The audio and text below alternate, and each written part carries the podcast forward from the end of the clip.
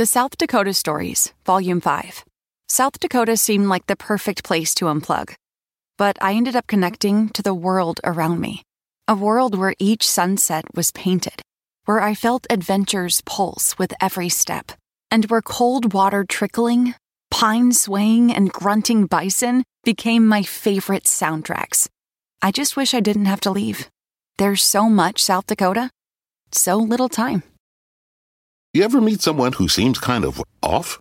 Whether it's a creepy neighbor or random phone number that keeps calling you, Truthfinder has you covered. You can search for people by name, address, phone number, email, and more. Truthfinder can be especially helpful for running confidential background checks on anyone you're planning to meet from online dating apps. Go to truthfinder.com slash podcasts for a special offer. That's truthfinder.com slash podcasts to access your special offer today.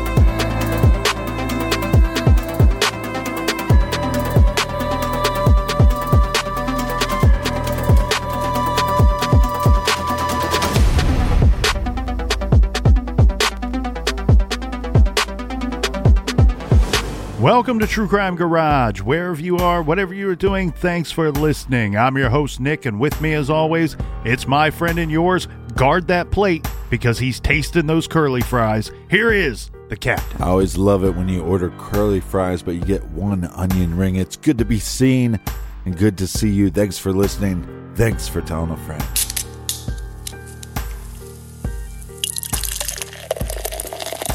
This week, we are very excited to be featuring Hazy Jane New England IPA by one of our favorites, Brewdog. This is a New England IPA retuned in Scotland and left unfiltered for a hazy appearance and smooth delivery. Dry hopped with pineapple, mango, and a hint of zesty lime. Garage grade four and a quarter bottle caps out of five. And here's some big cheers to our friends who helped us out with this week's beer fund. First up, a cheers to Tiffany in Alabama. And big shout out to Brooke in Benton, Arkansas. Here's a big cheers to Angie and Vinny in Bonita Springs, Florida. And a big we like your jib to Catherine and Tucson, Arizona. Here's a triple cheers, Captain, to Kai, Logs, and D up in big, beautiful Saskatoon, Saskatchewan, Canada. And last but certainly not least, we have Miss Sarah in Shetland, Scotland. Everyone we just mentioned went to truecrimegarage.com and they helped us out with plugging the holes in the old beer fridge. And for that, we are grateful. Big shout to the Big D. B W E R U N Beer Run. Make sure you subscribe to the podcast. Make sure you tell a friend. Make sure you share it with people on social media. And that is enough of the business. All right, everybody, gather around, grab a chair, grab a beer. Let's talk some true crime.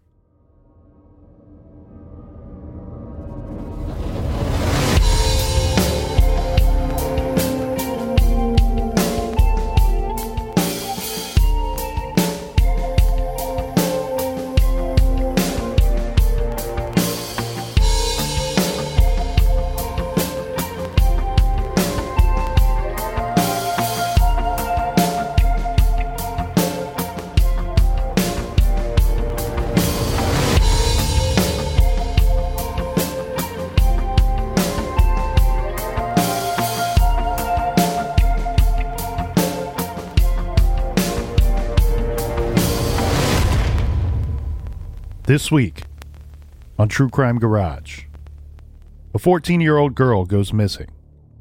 Her parents call police. Police often write missing teens off as runaways. But in this case, she pretty much was a runaway. But then she turned up dead, a victim of a very violent homicide.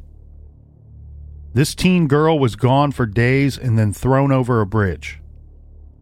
Detectives say her body was dumped there, but she was not killed there. Under her body, investigators found what they believe was the murder weapon. This was just one of several pieces of evidence collected from the body recovery scene. evidence the Clay County Sheriff's Office still has and is resubmitting for DNA testing. Some evil monster simply discarded her like trash, and no one is talking. But why? Was she the victim of a serial killer? Did she become just another young girl in a string of victims? Or did she fall prey to someone closer to home? This is True Crime Garage, and this is the case of Jennifer Metternich.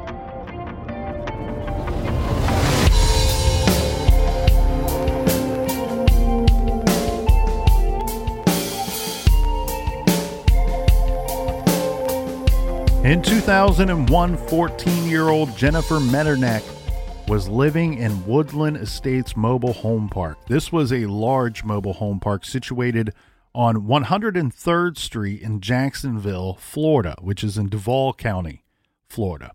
It's not one of those parks where people bring their campers. This is a development with a nice sign at the entrance, established smaller homes, and really a community type of feel. As of earlier this year, 2021, the park had 293 residents, so it is quite large. Now, Jennifer lived at 9359 103rd Street on Lot 28 with her mother Angie Metternich. It's not clear where her father James was living at this time. He may have been living with them or how much of a role he played in her life as he's simply absent from all of the stories and the news articles that I could find. Jennifer was a student at Joseph Stilwell Middle School, but at 14 years old, she was starting to behave a little like an older teenager. Her mom later said that Jennifer used to be a good girl, but that changed in the spring of 2001. This would be right around the time that Jennifer turned 14 years old. She says Jennifer started to act out. She began cutting school and so on. Angie said, as quoted in the Florida Times Union, quote, she started going downhill last year at the end of the school year. She had to go to summer school. She started getting into a little trouble. Now, three weeks before everything happened, everything being what we're leading up to here, Captain, Jennifer got a ticket because she was caught smoking at school. So, as you can imagine, Jennifer and her mom started butting heads, as often happens with teen girls and their mothers. And over the weekend of November 3rd and 4th, 2001, Jennifer and her mom had a big argument. Now, according to mom, according to Angie, the two had words over the state of Jennifer's room. It was such a mess that her things were spilling out into the hallway. Now, Angie later told the Florida Times Union that on that Sunday, November 4th, the two worked together to clean up the room, and afterward, Jennifer was allowed to go out to hang with some friends. And at that time, Jennifer left with a girlfriend, someone her mother did not know. As she was told, Jennifer and her friend were going to walk to the Safari food store. This is a convenience store located on 103rd Street in West Jacksonville. This is very near the Woodland Estates where Jennifer lived. So this is a rather short walk. It would have taken the two just a few minutes to get there on foot. Angie said Jennifer kissed her goodbye and told her that she loved her. Now, that's the nice version of the story, and if that's what mom says happened, well, unless you're Casey Anthony or a few other moms that we've discussed here on the show, then we will go with that. We will go with what you're saying. But I do want to take this quick moment here to present a slightly different and maybe still possible series of events because we've seen this too many times. Maybe mom and Jennifer have some type of blow up argument. And in typical teen girl fashion, Jennifer storms off to meet up with her friend. And because she left in a tizzy, Jennifer took nothing with her. She left the trailer on Sunday and then she did not come home that Sunday night. Now, even though she didn't come home that night, we still believe that she was alive and well and just staying at a friend's house. Yes, Captain. So I took that time to do a little aside and add in my two cents here because later it was reported that it was not uncommon for Jennifer to spend the night out at a friend's house, this especially after mom and daughter argued. So when she didn't return that Sunday night, her mom probably wasn't too worked up about it. She probably decided to let Jennifer cool off for a bit. But Jennifer didn't come home on Monday night either. So this is not what you think, right? As you pointed out, Captain, Jennifer was still okay even after two nights not at home. She was choosing not to go home. She was being a stubborn little teenager, is what she was. Yeah. She was still at the Woodland Estates, just not at her own house. Where she stayed Sunday night, we don't know for certain. And her mother didn't know either. Jennifer did not have a cell phone, so her mom could not reach her or track her movements. Jennifer apparently hung around the neighborhood on Sunday night and Monday, and this will come from other witnesses' statements. As we said, her mom had been struggling with Jennifer cutting school, and sure enough, Jennifer failed to show up at school on Monday, but she was still in the area. Several residents in the mobile home park later told police that Jennifer told them on Monday that she had a fight with her mother and that she had left home. She did not say where she was staying or whether she planned on leaving Woodland Estates or not. Meanwhile, Jennifer's mother apparently decided that enough is enough.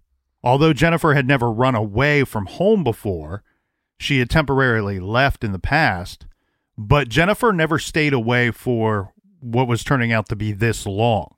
It seems that her mom knew that Jennifer was defiantly staying away from home and wanted to call in some reinforcements to help her corral her rebellious teenager. She reported Jennifer missing to the Duval County Sheriff's Office on Monday night. Clearly, she felt that Jennifer needed, you know, a talking to and perhaps maybe even a, a little scare from someone in a position of authority. Because after she filed the missing persons report on Monday evening at 6 p.m., it's reported that Angie, Jennifer's mom, caught a glimpse of Jennifer walking in the distance, still with inside the park. And we know that another neighbor saw Jennifer at this time as well, walking away from her home. But even though Angie could briefly see her daughter, she could not go after her. Now, Angie, from my understanding, was in poor health at this time and she was not able to get around very easily. So this prevented her from going after her daughter. Well, and also probably one of the reasons she called for help. Correct. But it is interesting to note that this sighting of Jennifer did not prompt Angie to cancel that missing persons report that she had previously filed. Angie either wanted or likely felt that she needed interveners, right? AKA police or sheriff's deputies to force the 14 year old to return home and probably, you know, tell her to go easy on her mom. My friend Jessica submitted a request for the missing persons report, and the request was granted. So here is what that report said. On November 5th, 2001, at 8:07 p.m., I was dispatched, not me, your friendly colonel, but uh, the officer writing the report, obviously, was dispatched to a missing person runaway call at 9359 103rd Street. Upon my arrival, I met with the complainant, who is the victim's mother. She stated that the victim wanted to go to the store with one of her friends on November 4th at 3:30 in the afternoon. She told the victim that she could go. When the victim did not return, she started checking with some of her neighbors to find out if they had seen the victim. On November 5th at 6 p.m., she saw the victim in their trailer park. She said the victim ran from her and she is in poor health and was unable to go after the victim. The complainant stated that this is not the first time that the victim has not returned home when she was supposed to. She said this is the first time that she has ever stayed gone this long, and that is why she called the police to report the victim missing. The complainant believes that the victim is staying with someone in the trailer park, possibly another unknown girl that she saw the victim with today. The complainant said this is the first time she has called the police to report the victim as missing. So this report specifies that Jennifer was last seen wearing brown sandals, green and black shorts, and a white t shirt with red lips, some kind of drawing or decal of red lips on this white t shirt.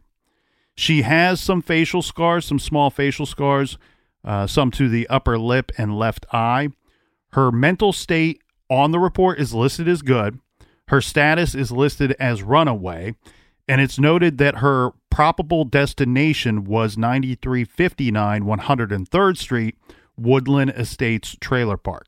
So she's missing. She's reported missing by mom. Mom catches a brief glimpse of her at some point, but she's hearing from neighbors as well that her daughter still within the confines of this trailer park. Right. There's still eyewitnesses that see her alive. She's just not going to school and just not coming home. Well, it's tough. We've all been 14 before, and I know for me, I thought I knew everything, and I thought I was smarter than my parents, and I thought that I was streetwise and, and all those things back when I was 14.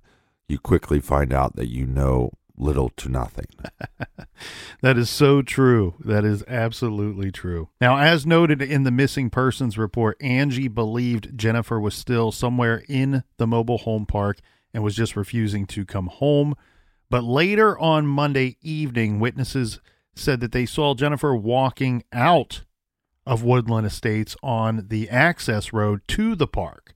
This is according to Clay County Sheriff Scott Lancaster. Yet detectives found witnesses who told them that Jennifer was still hanging around the park, staying with who knows and staying who knows where until November 7th. And it seems like this is the time that we really need to start calling everything into question because right. this is where she seems to have totally dropped off of the radar. But here's one of the problems, though, right? You have this 14 year old girl roaming this park some of these parks, people will live there because the background checks might be different. I don't know if this park is similar to that or not. But you also have a situation where you have a condensed population and she's roaming this park, not going to school, and she's basically advertising to any of the scumbags over there, hey, I'm not being supervised mm-hmm. and I'm a easy target. I'm not going home. My mother, my parents don't know my exact whereabouts. I'm not going to school, so probably up to no good during what's supposed to be school hours for her. Again, this is really when we start to call a lot of things into question. This November 7th date, and it seems like she drops off the radar, vanishes really at this point, because this is where we lose track of Jennifer. Now, this is going to take us to November 8th, 2001. This is the Thursday after Jennifer was seen exiting the mobile home park. Remember, that was on Monday. So, three days earlier is when she was seen. But on this Thursday, the 8th, we have two teenage boys who decided that they were going to go fishing. This would be under a bridge. Now, the Long Branch Creek runs through these kids' Maxville neighborhood in Clay County. Remember, Jennifer Metternich was reported missing in Duval County. Right. This area where these boys were going to go fishing, this is a remote area described as desolate in one article, about 13 miles away from the Woodland Estates and about two miles across the Clay County Duval County line. The boys slowly worked their way down the creek embankment and got ready to bait their hooks when something in the water stopped them in their tracks. Here's a quote from the Florida Times Union that reads, quote, they saw what they thought was a body lying face down in the water, sort of on her side with her hip up, said Mary Justino, a spokeswoman for the Clay County Sheriff's Office. They weren't sure if it was something left over from a Halloween prank or a real body.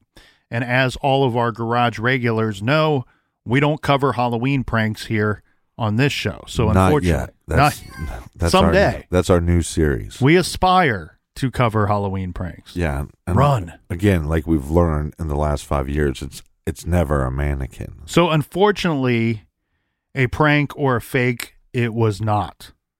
On closer inspection, the boys realized that they had just discovered a body lying in the creek. It was a naked female.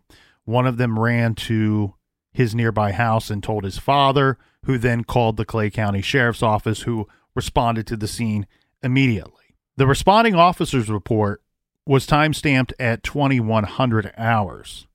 This reports a body found at 609 County Road, 217 Middleburg, Florida. It reflects the finding of a white female, name and age unknown, incident type homicide. Suspect and weapon are both listed as UK for unknown. The responding officer was Sergeant CJ Jett, who wrote the following statement. On November 8th, 2001 at 1530 hours, so 3:30 hours, I was notified via departmentally pager to respond to the area of 609 County Road 217 in reference to a death investigation. The body of an unidentified naked white female was found floating in the water next to a bridge. I arrived at the scene at 1605 hours and observed the naked body of an unidentified white female with dark colored hair floating face down in the water on the west side of county maintained two lane cement bridge. The victim's body was retrieved from the water at 1805 hours. The victim's body was later transported to the medical examiner's office in Jacksonville, Florida, case pending.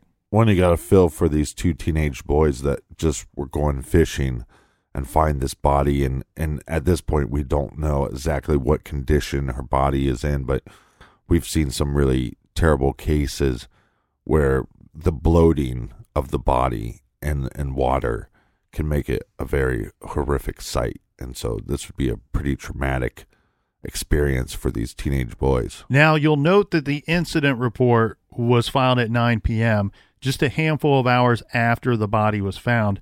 This indicates that the body was the victim of a homicide. So, what we have here is just by the officers arriving on scene, they're visually able to determine before even an autopsy takes place Right. that this we're talking about a homicide here. So how did Sergeant Jett know this prior to an autopsy being performed? The answer is simple. It was obvious to anyone who got a good look at the body. I'm guessing puncture wounds. Well, the, the young female's body was riddled with stab wounds. Her death had been extremely violent. That's awful. One article we found said her body was, quote, savaged. Detective Rob Schoonover of the Clay County Sheriff's Office Cold Case Division said to First Coast News, quote, with the wounds that you could see during the autopsy, it was very gruesome. The way she died, it was a horrible and tragic death for her to have to go through.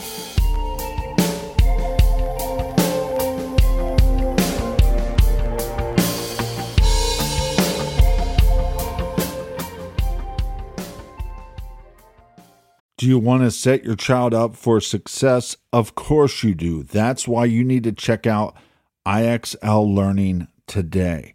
IXL Learning is an online learning program for kids covering math, language arts, science, and social studies.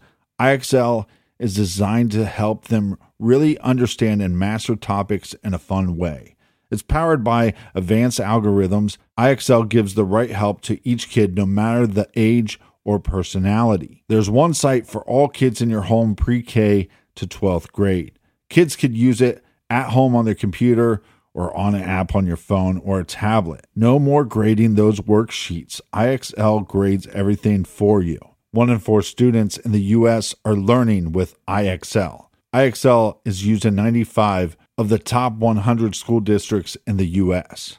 I love recommending IXL learning. Kids can learn at home or on the go.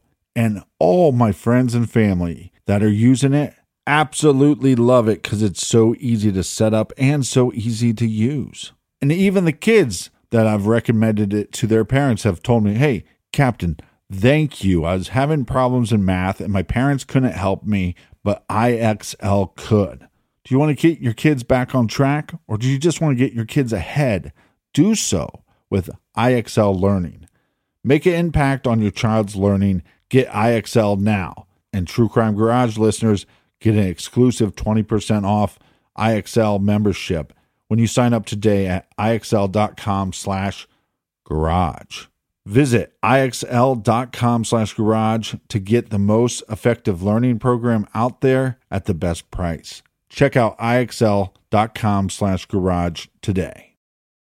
The best part of spring cleaning takeaway is the post clean clarity you get. It's kind of like when you find out that you've been paying a fortune for wireless. When Mint Mobile has phone plans for $15 a month when you purchase a three month plan, it's time to switch to Mint Mobile. All plans come with high speed data and unlimited talk and text delivered on the nation's largest 5G network. Use your own phone with any Mint Mobile plan and bring your phone number along with all of your existing contacts. Ditch overpriced wireless with Mint Mobile's limited time deal and get 3 months of premium wireless service for 15 bucks a month. Save a lot of money with Mint Mobile. Get their great mobile wireless service delivered on the nation's largest 5G network. That's premium service at a great price. To get this new customer offer and your new 3-month unlimited wireless plan for just 15 bucks a month, go to mintmobile.com slash TCG. That's mintmobile.com slash TCG. Cut your wireless bill to 15 bucks a month at mintmobile.com slash TCG. $45 upfront payment required, equivalent to $15 a month. New customers on first three month plan only. Speed slower above 40 gigabytes on unlimited plan. Additional taxes, fees, and restrictions apply. See Mint Mobile for details. Warmer, sunnier days are calling.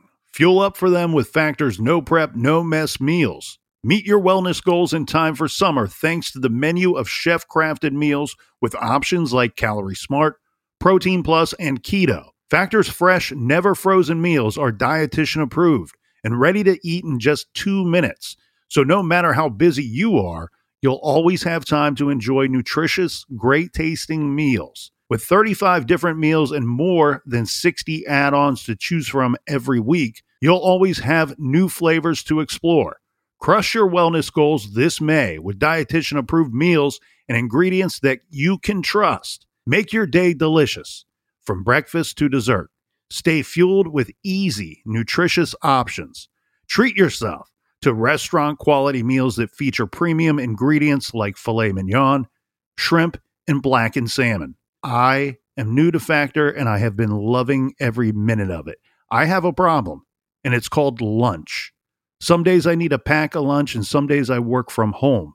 Whether I'm at home or whether I'm on the go, Factor is fueling my lunch from now on. Head to factormeals.com slash truecrimegarage50 and use code truecrimegarage50 to get 50% off your first box, plus 20% off your next month. That's code truecrimegarage50 at factormeals.com slash truecrimegarage50 to get 50% off your first box plus 20% off your next month while your subscription is active.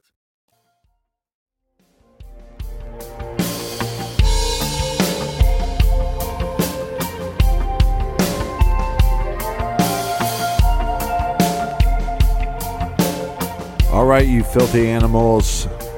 If you're an animal and you're nasty, make sure you check out our bonus show called Off the Record on Stitcher Premium. You can find out more information at truecrimegarage.com on that. All right, we're back. Cheers to you, Colonel. Cheers to you, Captain. Cheers to all the people who bought the good seats up front. The officer responding to the creek where Jennifer's body was found was Sergeant Jett, who noted that the body was removed and then sent to the Jacksonville Medical Examiner's office for the autopsy. Now, we tried to get a copy of this autopsy report, but could not get our hands on it. I have some speculation to offer up here in this regard, though. Just like most murder case investigations, the physical evidence found at the scene, along with the details in that autopsy report, might be the making or breaking point for your case. But I believe here in Jennifer's case, it's even more important, and that may become more clear as we continue on because As we get through some of these details and specifics here, Captain, we are going to get into some rather interesting suspects in this case. Well, a couple issues if you're dealing with this investigation is that the body is found in water. So, water is known to get rid of certain parts of evidence. Also, we don't know if her body was placed in the water and then moved at some point. The autopsy might be able to show us that, but also being outdoors, it makes the the scene of the crime a lot larger and harder to search. So that's a perfect setup for some of the information that we are going to get into right here, right now. Well, so, I've been practicing. That's right. One statement we were able to get our hands on does offer up some more info, at least in regards to the possible time of death. Now, that statement was officials said the unidentified woman died one to three days before she was found. Plus, Sheriff Lancaster told the media at the time that the body was mildly deteriorated when it was found, indicating that she had been dead for more than just a couple of hours. Now, more recently, Detective Schoonover told us that Jennifer was seen alive the night before she was found. So we know, based off of this information, that she was dead for not more than about 24 hours. Right. So we have a timeline, and normally in these investigations, the more information we find, the smaller that timeline becomes. That smaller window of when the crime could have taken place. Now, do they believe that she was murdered at site, or is this a dumping ground? Because to me, this seems like she was placed there after the murder. So we also learned that she was not bound or restrained in any way when she was found. The Clay County Sheriff's Office spokeswoman Mary Justino told the media that investigators believed that the woman found in the creek likely was killed at another location before her body was dumped under a bridge on County Road 217. This road is just south of the Duval County line. The bridge was a two lane highway over the creek. Now, Detective Schoonover told True Crime Garage that investigators believe that the evidence at the scene showed that the woman had been thrown off of the bridge and was already dead when she was discarded, likely transported by vehicle. So she was killed somewhere else, likely transported via motor vehicle, and then thrown from the bridge rather than carried down the side of the embankment. And of course, we know who the homicide victim was, but at this time in our timeline for this story, who this young murder victim was was still unknown to investigators and the public. On November 9th, the Clay County Sheriff's Office released some information about the woman found in Long Branch Creek. They were trying to gather information from the public about who she possibly was. One to to your point, like you said, she's found in a different county.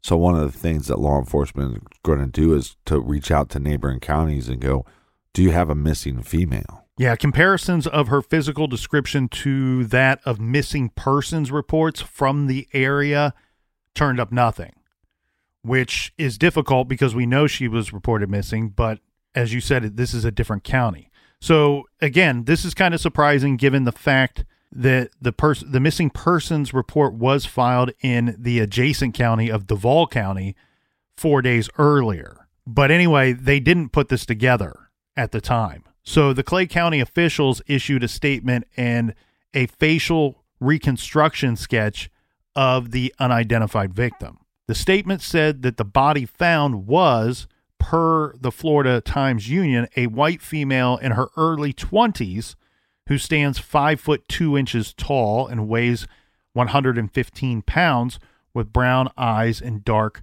brown hair falling below her shoulders and she had a one and a half inch scar near her right eye, two scars on her right upper lip near her nose, and a single piercing in both ears. She was wearing a heart shaped ring. And the weird thing here, Captain, is they they mention they kind of go out of their way when I you know trying to describe this heart shaped ring. The interesting thing here, Captain, is when they describe that she's wearing this heart shaped ring, they also say that she is wearing an engagement ring. Now, obviously, we've not seen photos from the autopsy. So we don't know if this is one in, you know, one in the same, that the heart-shaped ring is an engagement ring or that she was wearing two rings. I want to be clear about that before we move on. It was then 3 days later on November 12th that the Clay County Sheriff's Office was able to determine the identity of the homicide victim. Now, what happened was the sheriff's office officials ran the description of the victim we read earlier. They ran this in the Times Union newspaper on November 10th, asking for the public to call in tips if they thought they knew who she could be. They also ran the sketch of the victim's face along with the article. Three days later, the Clay County Sheriff's Office spokesperson Mary Justino told the newspaper, quote, "We got about 25 phone calls based on the picture that had been put out.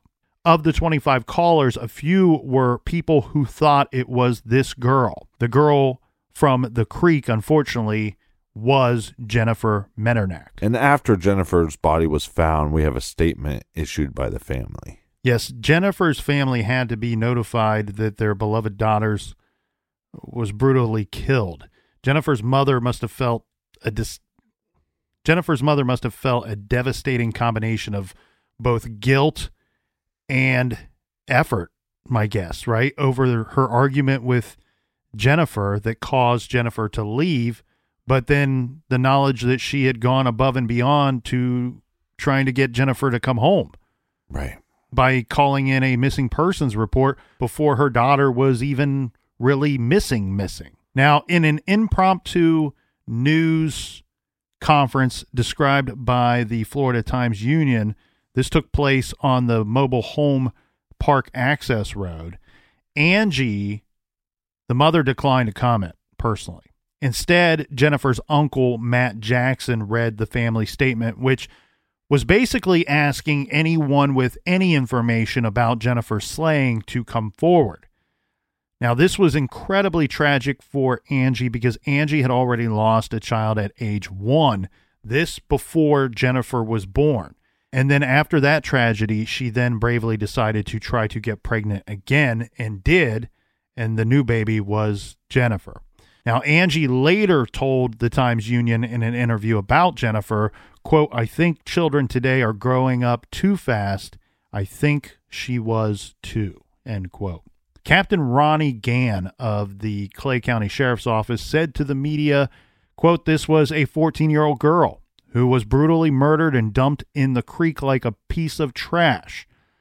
Now, detectives were fully vested in this case. From everything that I could find, Captain, all the articles that I was able to review from 2001, my gut tells me these detectives were fully vested in this case and right from Jump Street. They were determined to get to the bottom of this thing and figure out who killed 14 year old Jennifer Metternich. Once the body was removed from the muddy water and hauled away to the medical examiner's office, investigators from the Clay County Sheriff's Office Major Case Unit began combing the scene for clues as to who the victim was and who had killed her.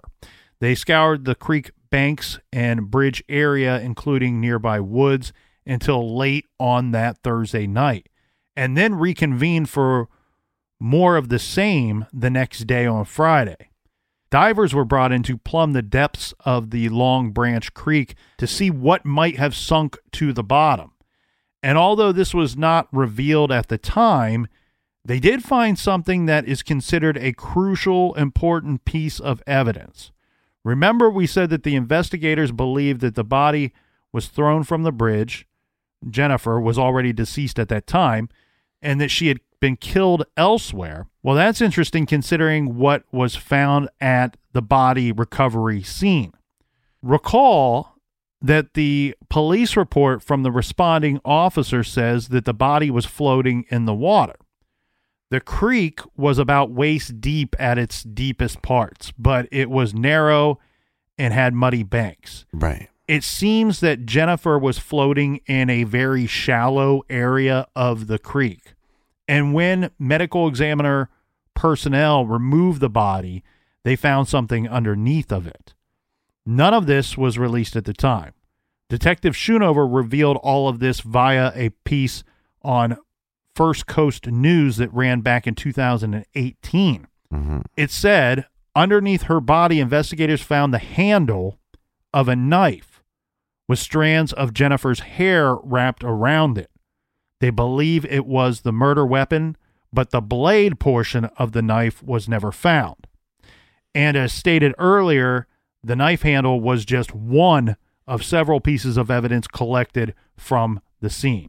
If I'm law enforcement, I'm bringing out a scent dog. I know that the thought is that she disappeared from one county, she's found in this county, but maybe a scent dog will lead us in some direction of where this vehicle or this person would have went after they dumped Jennifer's body.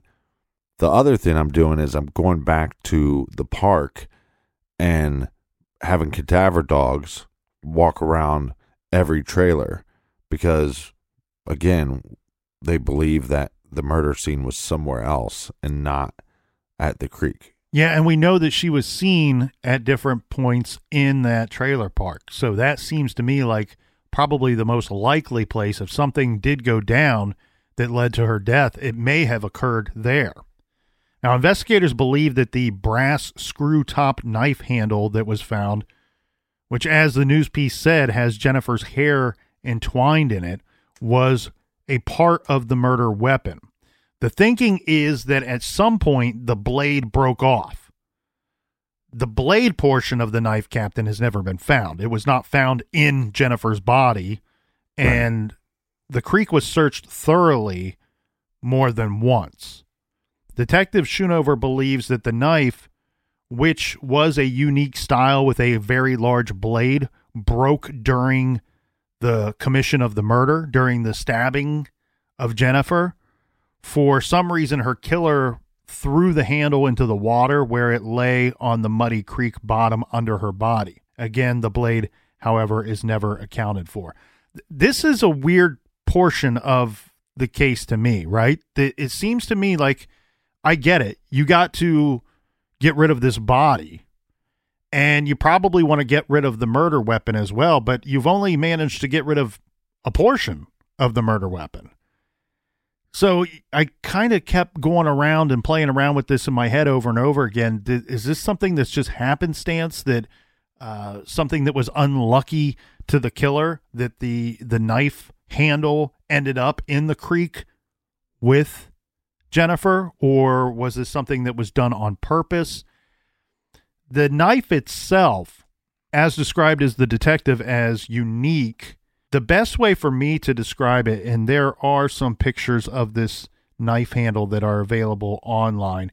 This is one of those cases, though, Captain, that you're not going to find a whole lot of information about online.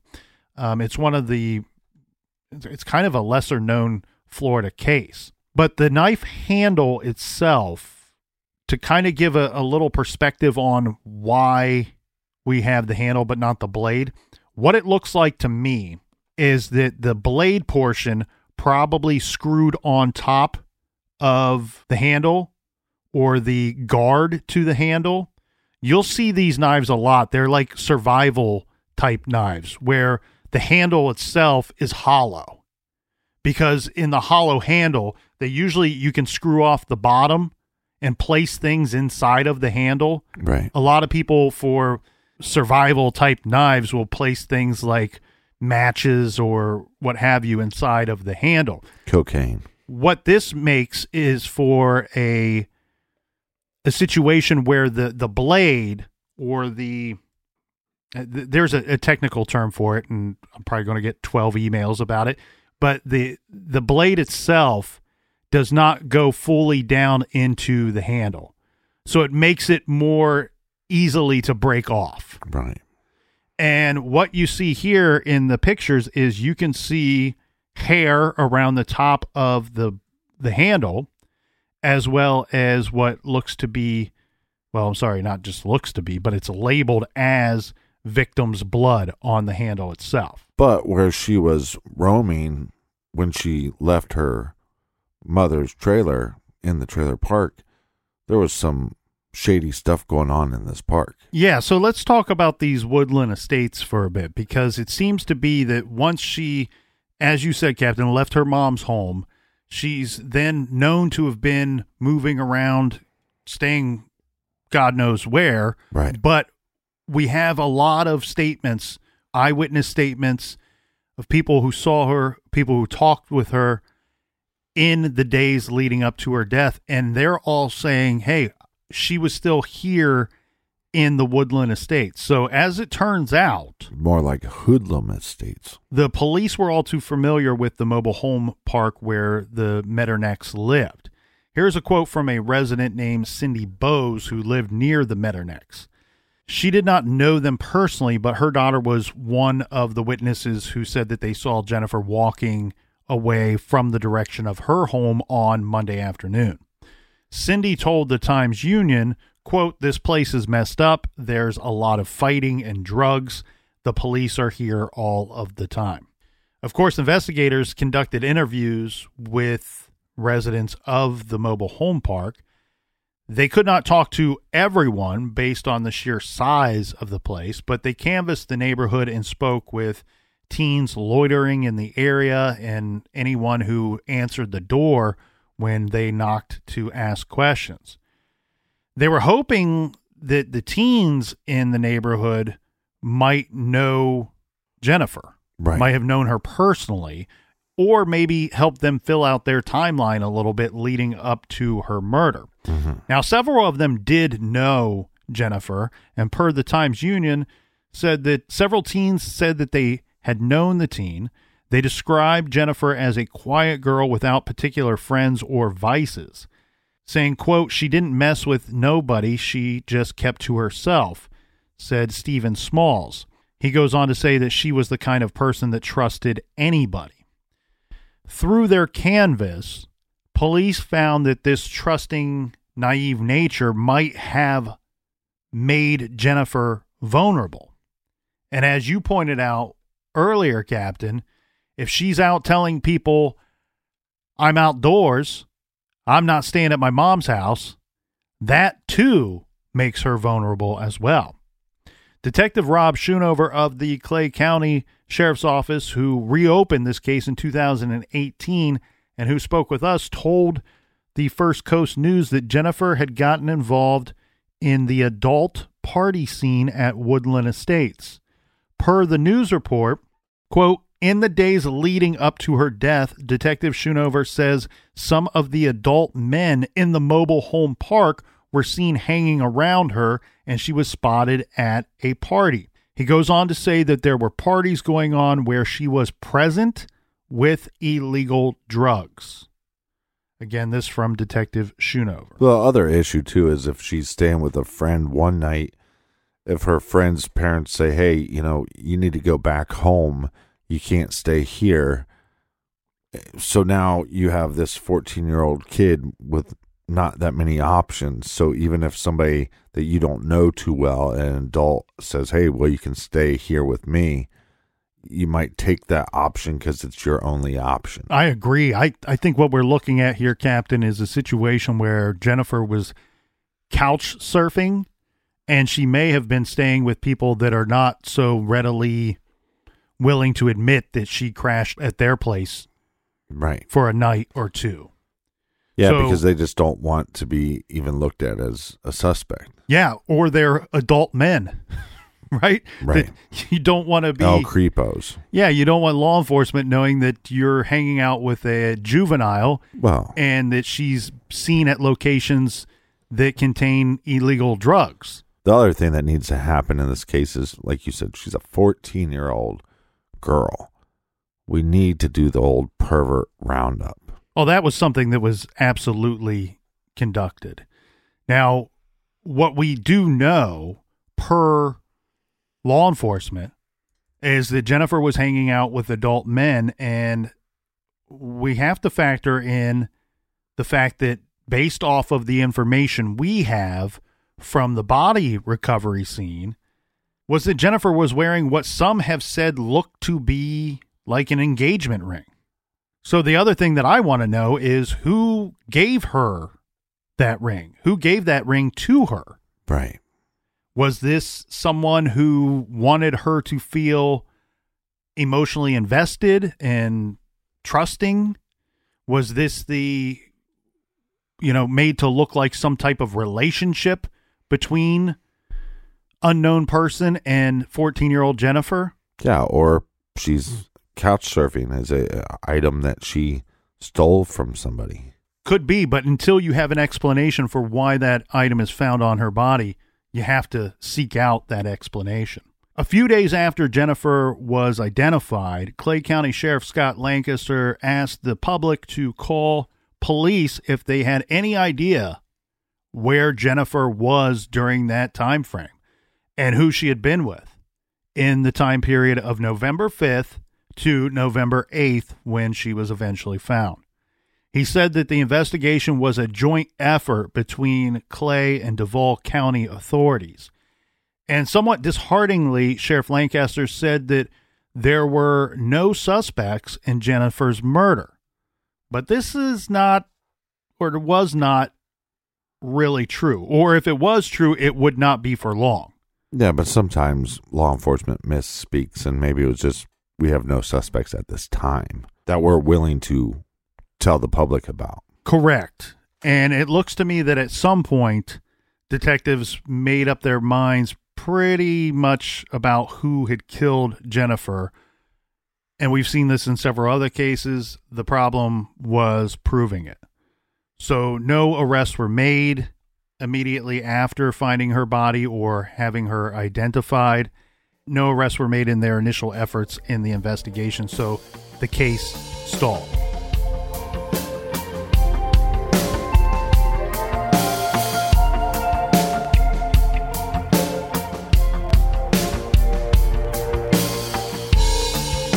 For everything true crime, check out truecrimegarage.com and join us back here tomorrow for part two. That's right. Don't do anything. Don't go anywhere. Stay right there. Part two is coming at you tomorrow here in the garage. Until then, be good, be kind, and don't